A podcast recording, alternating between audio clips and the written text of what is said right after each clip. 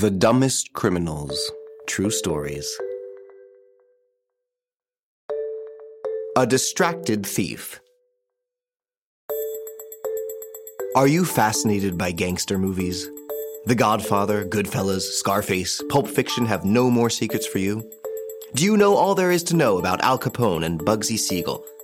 Well, get ready to hear the most, how shall I say, well, the most embarrassing, the most appalling, and the most pathetic criminal stories.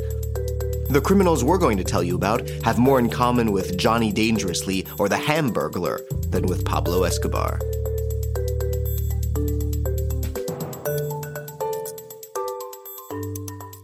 It's 5:50 p.m. and the day is almost over for this employee of the Fifth Third Bank of Chicago. There are fewer and fewer people in the branch and it's dark outside. It is also very cold on this 29th of December. So John, the bank employee, is not surprised when a man wrapped in a hat and a scarf approaches the teller. Then he points a gun at him.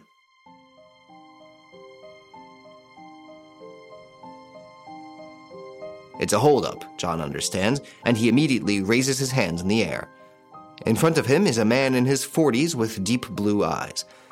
John feels an icy sweat running down his back. He thinks about Samantha and the children, about the year that is about to begin, and he thinks he would like to see 2009 and all the years that follow. Without taking his eyes off him, the robber takes a paper out of his pocket and puts it on the counter. With a nod, he makes John read it. Hurry up, give me all the money or I'll kill you. John is ready to give all the money in the world to spend New Year's Eve with his family. He nods, slowly puts his hands down, and opens the cash drawer without even pressing the alarm. There isn't much in it, $400 in all, certainly not a sum worth dying for. His hands tremble, but he doesn't hesitate. He stuffs every last dollar bill into the bag that the man with the icy stare doesn't take his eyes off of. John closes the bag and hands it to the thief, who begins to back away slowly, very slowly, pointing his gun at him all the while. He buries the bag of bills in his jacket. In the bank, the only colleague still present hasn't realized a thing. With his free hand, the thief presses the security button and opens the agency door. He exits, turns around, and leaves calmly. John breathes a deep sigh, as if he had stopped breathing during the entire holdup.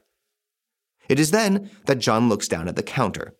The sheet with the handwritten instructions is still there, John thinks it is a sample of the thief's handwriting, certainly a valuable clue. He soon realizes that it's even better than that. For Thomas Infante, who lives in Cary, Illinois, wrote his threatening instructions on the back of his paycheck.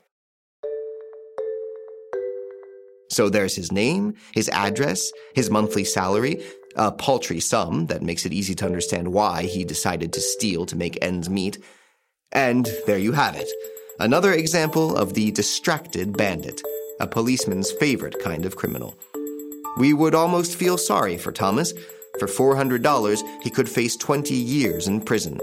It's a high price to pay for being distracted, but at least he has entered the category of the worst thieves in the history of crime. To each his own glory. Did you like this episode? Feel free to comment, share, and rate it. See you soon for new stories. Midnight Studio, addictive podcast creator.